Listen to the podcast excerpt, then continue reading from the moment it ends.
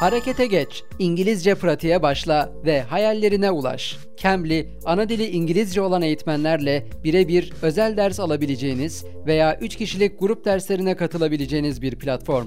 Hemen şimdi ücretsiz kaydol. cambly.com Kamera arkası. Medyanın, iletişimin, hatta toplumun dönüşüm geçirdiği dijital çağda kameranın arkasındakileri merak edenlere. Hazırlayan ve sunan İsmail Mücahit Aydemir. Herkese merhabalar. Kamera arkasının ilk bölümünden selamlar, sevgiler gönderiyorum. Evet, önceki podcast yayınlarımızı şöyle bir kenara koyduk, onları kaldırdık ve yeni bir soluk, yeni bir konsept diyerek kamera arkasına başladık. Hayırlı uğurlu olsun. Bu da ilk bölümümüz. Kamera arkasında bugün aslında farklı bir konuyla başlamak istiyordum ama son günlerde herkesin dilinde olan, herkesin de gündeminde olan ve 4 günde 100 milyon kullanıcıyı aşan bir uygulama var ki biliyorsunuz onu konuşacağız bugün. Threads Nedir bu threads ve biraz da kamera arkasında dönenlerle ilgili threads'i okuyacağız. Hepiniz zaten biliyorsunuz Instagram'ın Twitter'ı kısaca ama nasıl bu süreç gelişti? Şu anda threads ne durumda? Nasıl bir uygulamadan bahsediyoruz? Yakın gelecekte neler olacak? Ve esasında sosyal medya şirketlerinin bu rekabetinin sebebi ne ve kamera arkasında neler dönüyor? Biraz bunlar üzerine konuşacağız bugün. Şimdi en baştan anlatayım. Hızlı geçeceğim buraları ama bilmeyenler için Instagram'ın sahibi Facebook yani Facebook'un sahibi Meta. Aslında Facebook'un kurucusu Mark Zuckerberg, bir başka deyişle Mark Zuckerberg. Bu arada telaffuzlara çok takılmayalım. Yani Elon Musk diyen var, Elon Musk diyen var, Elon Musk diyen var. Nasıl derseniz podcast'te bile biliyorsunuz podcast diyen var, podcast diyen var. Ben e, çok oralara takılmıyorum. İngiliz İngilizcesi, Amerikan aksanı falan oralar değişebiliyor. Önemli olan anlaşıyor olmamız diye düşünüyorum. Her neyse Facebook'un sahibi Mark Zuckerberg Instagram'ı almıştı. Şimdi de Meta çatı şirketini kurmuştu. WhatsApp'ta yine kendi içerisinde. Fakat bir eksik vardı. Instagram'da fotoğraf, video paylaşılabiliyor. Son dönemde de aslında TikTok'a özenerek videoya ağırlık verdi Instagram. Biraz tepkiler de aldı daha sonrasında ve videolara ağırlık vermeyi sürdüreceğiz ama fotoğraflar da önemini yitirmeyecek diye açıklama yapmak zorunda kaldılar. Fakat bir eksik vardı ki o da şu yazı içeriği paylaşma durum oluşturma filan getirildi story kısmına ama bu tam onu karşılamadı. Bir de özellikle komedi içerikli paylaşımlara baktığınızda çoğunun Twitter'da paylaşılmış bir tweet olduğunu ve o tweetin ekran görüntüsü alınarak post şeklinde Instagram'da paylaşıldığını görüyoruz. Bu sebeple Instagram'ın aslında Twitter gibi mikro blog tarzı bir siteye yani yazı paylaşılabilecek bir siteye ihtiyacı vardı. Daha doğrusu buna ihtiyaç duyuyordu. Öte yandan Twitter'a baktığımızda da Twitter'ın sahibi değişti. Elon Musk aldı. Aldıktan sonra değişik değişik oynamalar yapmaya başladı uygulama içinde. Kullanıcılar şöyle bir şey görmeye başladılar. Günlük görülen paylaşım limiti günlük sınıra ulaştınız diye. Yani paylaşım görüntülemeye belli bir sınırlama getirdi. E, bunlar da tabii haliyle çok tepki çekiyordu. Böyle bir dönemde Elon Musk'ın baya bir tepki çekmeye başladığı, Twitter'ın içine ettiği, Twitter'ı bozdu, eski Twitter'ı geri istiyoruz, Elon Musk bir dur, bir bozma, bir yerine elleme hani vardır ya çalışıyorsa elleme yani çalışıyorsa dokunma bırak. Böyle bir dönemde Instagram birden Threads diye bir uygulamayı duyurdu ve bu uygulama Instagram'ın Twitter'ı gibi bir uygulama. Alelacele hazırlandığı belli ama o ilk test sürecini, ilk kamuoyuna çıktıkları o lansman sonrası sürecini sorunsuz geçtiler bence. Çünkü 4 günde 100 milyon kullanıcının kaydolduğu bir uygulamadan bahsediyoruz ve iyi e, geçtiler bu süreyi. Herhangi bir teknik aksaklık yaşamadılar ama tabii çok daha yolun başında bir uygulamadan bahsediyoruz. Oraya geleceğiz. Threads uygulamasına Instagram'dan giriş yapabiliyorsunuz tek tıkla veya Instagram'ınız yoksa direkt Threads'i indirip kaydolabiliyorsunuz. Fakat şöyle bir şey ortaya çıktı. Instagram üzerinden Threads'e girdiğinizde Threads'te yeni bir kullanıcı adı alamıyorsunuz. Instagram kullanıcı adınız oraya aktarılıyor. Instagram'da mavi tikiniz varsa oraya aktarılıyor. Ve Threads'i şöyle bir kullandınız, baktınız ötesine berisine ve dediniz ki ya ben bunu kapatayım. Gerek yok kapatamıyorsunuz. Niye? Çünkü Threads'i sildiğiniz zaman Instagram hesabınız da siliniyor. Meta buna çözüm arıyor şu anda. Durun Threads'i silmeyin Instagram'ınız da silinir. Şimdilik çözüm arıyoruz diyorlar. Bu bile aslında alelacele hazırlandığının bence bir göstergesi gibi.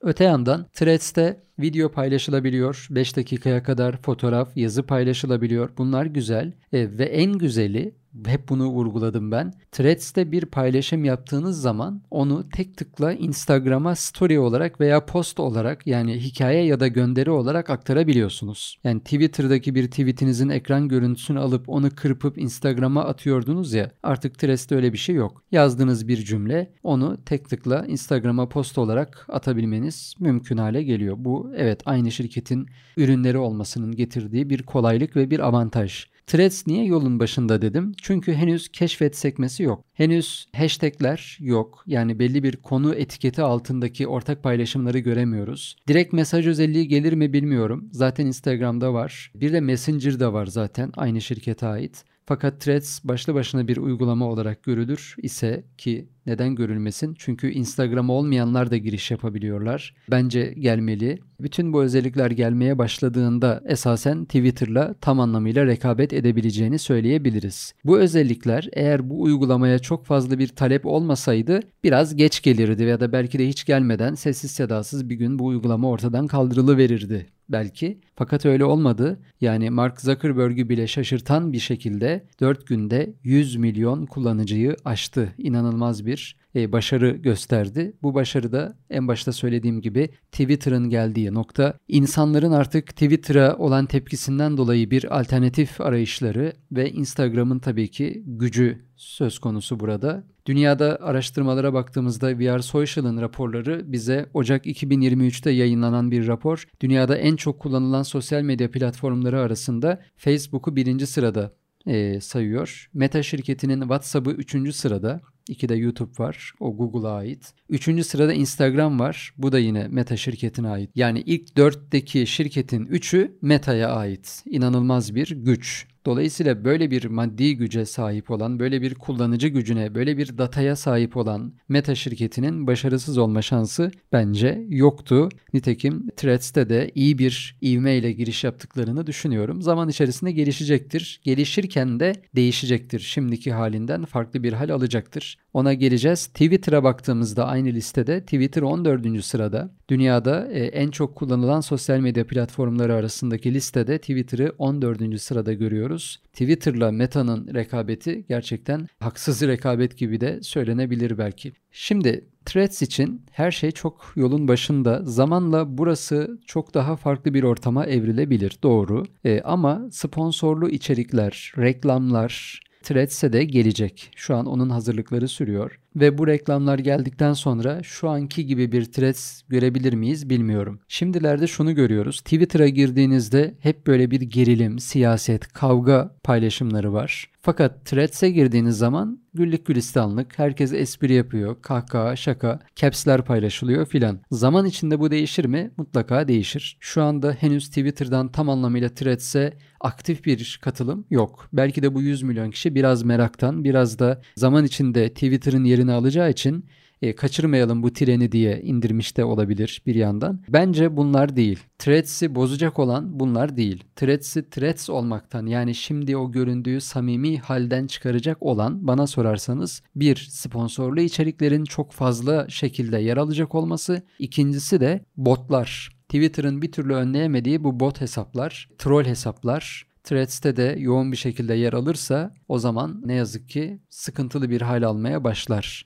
Bunu koyun bir kenara. En önemli mesele bence bu sponsorlu paylaşımlar. Bu arada dün Elon Musk şeyi açıkladı. Twitter'da video içerik üreticileri videolarından gelir elde edebilecekler dedi. Tabii karşılıklı bir rekabet söz konusu burada. Bu kadar rekabetin bir sebebi var. Para. Temelinde para yatan, güç yatan, güç ilişkileri olan her şey ciddi bir rekabeti doğuruyor. Burada da böyle bir rekabet var. Sosyal medya şirketleri niye bu kadar rekabet ediyorlar? Çünkü temelinde para var. Para nasıl kazanılıyor? Siz bir platform oluşturuyorsunuz. Oluşturduğunuz bu platforma insanların dahil olmasını sağlıyorsunuz ve orada insanların kalıcı olarak var olmalarını yani sürekli oraya uğramalarını, sürekli orada vakit harcamalarını önceliyorsunuz. Bunun için bir sürü işte anketler vesaire gibi araçlar geliştiriyorsunuz ve insanları platformda tutuyorsunuz. Platformdaki insanların istekleri, beklentileri, sevdikleri videolar, beğendikleri fotoğraflar, sevmedikleri içerikler bunların hepsini de yapay zeka ile algoritma dediğimiz sistemle öğreniyorsunuz. Yani bugün sosyal medyada örneğin bir araba videosunu sonuna kadar izlediğinizde algoritmaya arabalara ilgi duyduğunuzu anlatmış oluyorsunuz ve algoritma size hep arabayla ilgili videolar göstermeye başlıyor. Amaç sizin orada sürekli kalmanız. İşte sizin arabalara olan bu ilginiz benim de örnek veriyorum mikrofonlara olan ilgimle birleşiyor. Sizdeki bir veri, benimki bir veri. Bütün bu veriler bir araya geldiğinde 1 milyar kullanıcının istekleri, ilgi alanları, hobileri, sevdikleri, sevmedikleri hepsi dev bir veriyi oluşturuyor. Of data. Bu dev veri aslında işin en can alıcı kısmı bence. Bir parantez açayım. Threads'i diğerlerinden ayıran bir başka kavram daha var. O da Fediverse diye. Fediverse, Federation ve Universe kavramlarının yani federasyon ve evren kavramlarının birleşmesiyle meydana geliyor. Aslında bir merkeziyetsiz sosyal medya kavramı bu. Tıpkı internet sitelerinde kullandığımız HTTP gibi bu sayede sosyal medyanın merkeziyetsiz olması, sunucularının e, tek bir şirketin elinde değil de et İsmail Mücahit Aydemir ettres.net uzantısıyla internet ortamında kalıcı bir şekilde bir şirketten bağımsız olarak geliştirilebilir olması sağlanıyor. Bunu önemsiyorum. Bu da bence Threads'in gelişmesini sağlayacak en önemli konulardan birisi olarak görülüyor. Ama şimdi kameranın arkasına bakalım. Bu kadar rekabet, bu kadar kavga niye? Çünkü sosyal medya şirketleri dev paralar kazanıyorlar. Amaç en iyisi olmak ve bunu korumak. Zaten birinci olmak, en iyi olmak zordur. Fakat birinci ve en iyi olduktan sonra onu korumak daha da zordur. Amaç biraz da bu. Facebook'un gelişerek zaman içerisinde Instagram'ı, WhatsApp'ı satın alması, e, Snapchat'teki story kısmını hemen sistemine dahil etmesi, Messenger'ı geliştirmesi, storylerin Messenger'da, Facebook'ta yer alması, Instagram'ın sürekli olarak geliştirilmesi, işte hikayelere müzik eklenebiliyor. Sonra baktı Reels'ları çıkardı. Reels'lar sayesinde insanlar Instagram'da öne çıkabildiler. Bütün bunlar Facebook'u bir dev yaptı. Bugün meta reklamcılığı diye bir kavram var. Dijital pazarlama dediğinizde iki temel kavram öne çıkıyor. Bir, meta reklamcılığı yani Facebook'un paneli üzerinden hem Facebook hem Messenger hem de Instagram üzerinde reklam verebilme ki yakında Threads'e de gelecek bu. İkincisi de Google reklamcılığı ki Google'da bir başka dev biliyorsunuz. YouTube Google'ın bir hizmeti daha çok sayıda hizmeti var. Bu temel iki reklamcılık bugün dijital pazarlamada çok önemli yer tutuyor. Çünkü Facebook gerçekten dev bir şirket. Şimdi sosyal medya şirketlerinin kurucuları, orada çalışan üst düzey yetkililer, yazılımcılar bir belgeselde endişe verici buluyorlar sosyal medyanın geldiği bu hali. Etik kaygılarının çok fazla olduğunu ve bu platformların kesinlikle insanların sağlığı için için, yararı için, iyiliği için olmadığını söylüyorlar. Biz kendi ellerimizle bir canavar yarattık diyorlar ve bilgi çağından yani internet insanlara bilgi veriyordu önceden. Biz artık bilgi çağından dezenformasyon çağına geldik. Bu araçlar sosyal hayatımızı, işleyişimizi bozuyor gibi ifadeler kullanıyorlar. Bunun sebebi olarak da şöyle bir tabiri var. Bir ürün için eğer para ödemiyorsanız orada ürün sizsiniz. Duymuşsunuzdur bu tabiri. Bütün sosyal medya şirketlerinin temel amacı sizi daha fazla ekranda tutmak. Bütün tasarımda bunun üzerine kurulu. Telefonu elinize aldığınız zaman en fazla orada vakit harcayabileceğiniz yapabilmeniz için gerçekten çok sayıda yazılımcı vesaire bunun üzerine kafa yoruyor tasarımcı. Neden? Çünkü siz orada kalmalısınız. Çünkü sizin dikkatiniz reklam verene satılıyor. Bu çok önemli. Sizin verileriniz kullanılıyor. Hani hep denir ya Facebook bizim verilerimizi satıyormuş, Google verilerimizi satıyor mu acaba falan diye. Niye satsın ki? Veri o kadar değerli ki satıyordur belki tam oraları bilmiyorum kavgalı şeyler ama ben satmadığına inanıyorum. Çünkü her ne kadar işte mahkeme süreçleri falan yaşadı baya bir siyasi konularda müdahaleler falan yaşandı.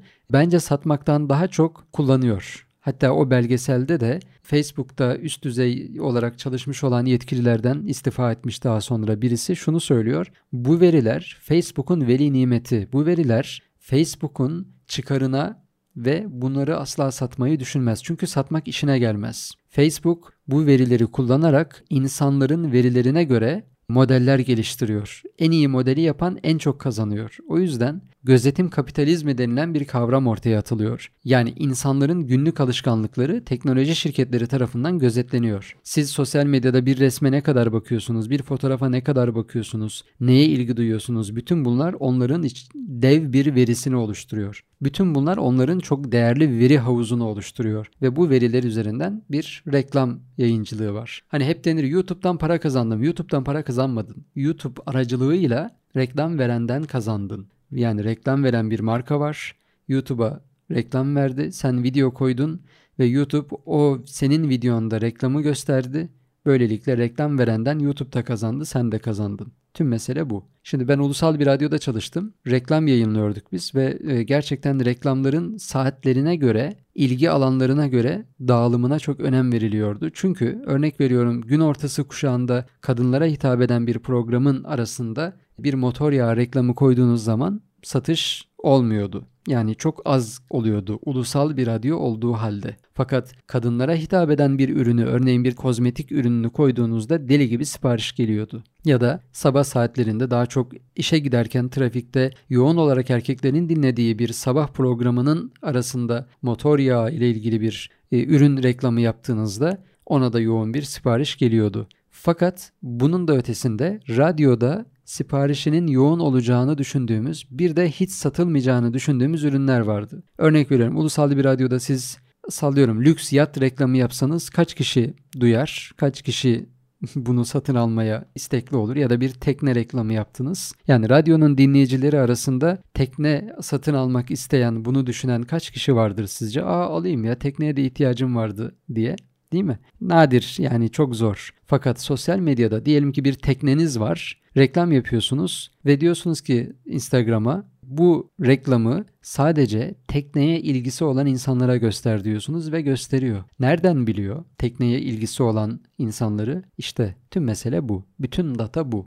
Yaptığınız reklamdaki ürün ne olursa olsun mutlaka doğru kişiyi buluyor. Hatta satın alma davranışı yüksek olan kişileri potansiyel müşteri satın alabilir. Çünkü bu satın alıyor sosyal medya üzerinden diye tasnifliyor. Buna göre reklam kampanya türleri var. Erişim reklamı sizi daha fazla insana gösteriyor ama satın alma düzeyi düşük insanlar. Kalabalık bir güruha gösteriyor. Markanızın bilinirliğini sağlıyor. Daha sonrasında etkileşim reklamları sizin mesaj ya da beğeni geri dönüş almanızı sağlıyor, öne çıkmanızı sağlıyor. Ya da satın alma davranışı yüksek olan kullanıcılara potansiyel müşteri kampanyaları gibi çok sayıda kampanyalar sunuyor. Bu sayede sizler sosyal medya aracılığıyla reklamlarınızı istediğiniz zaman başlatıp istediğiniz zaman bitirebiliyorsunuz, takip edebiliyorsunuz ve istediğiniz bir ürünü doğru hedef kitleye pazarlayabiliyorsunuz. İşte bütün güç bu. Sosyal medya bu ikna teknolojisini kullanarak insanların sisteme katılmasını ve o sistemde kalıcı olmasını sağlıyor.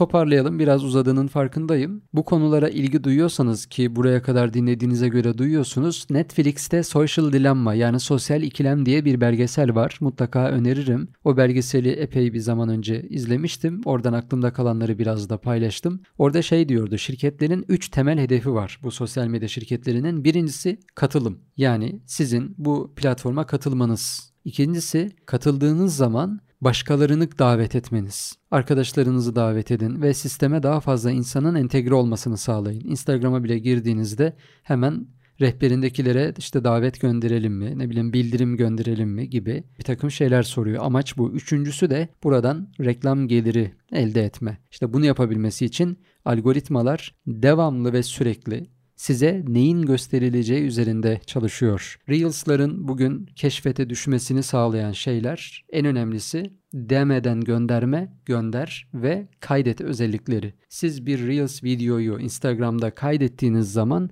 algoritma şöyle yorumluyor.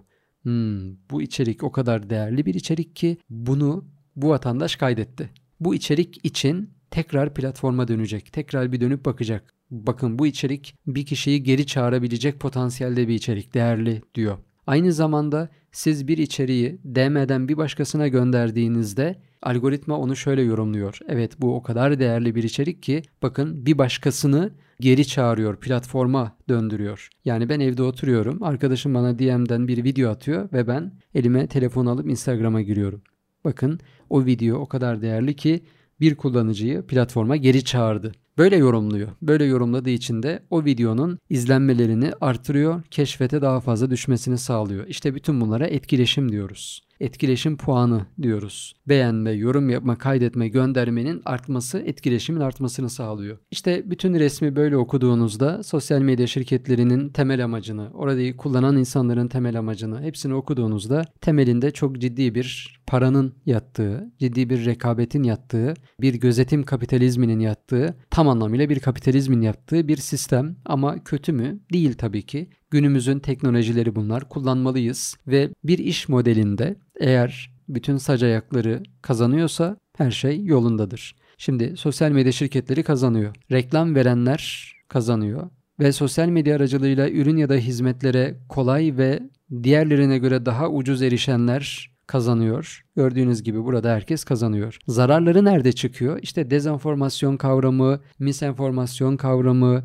siyasi konularda sosyal medyanın farklı şekillerde kullanılması, bot hesaplarla bir takım manipülasyonların yapılması gibi gibi çok kötü zararına kullanımlar da var tabii ki ama tıpkı bir bıçak gibi düşünün. Ekmek keserseniz faydalı ama cinayette kullanırsanız zararlı gibi. Sosyal medyayı da böyle okuyorum ben biraz. Faydalı yönleri çoktur. Değerlendirmek lazım. Kesinlikle markaların, bireylerin, özellikle de bireysel hizmet ve danışmanlık satan bireylerin ve şirketlerin mutlaka sosyal medyaya adapte olmaları gerekiyor. Geçtiğimiz günlerde Uşak'taydım. Hiç Uşak'a gitmemiştim ben daha önce. Öyle vakti geldi yemek yemek istiyoruz. Uşak'ta nerede ne yenir bilmiyoruz. E, tanıdığım bir iki arkadaşım var. Onları arayıp sormak yerine hemen internete girdim ve Uşak'ta ne yenir? Uşak'taki en iyi restoran gibi arattım ve karşıma çıkan restoranlar arasından birkaç tanesinin hemen yorumlarına baktım, sosyal medyalarına baktım ve kararımı verdim. Ve gittim o restorana. Bunu da söyledim. İstanbul'dan geliyorum.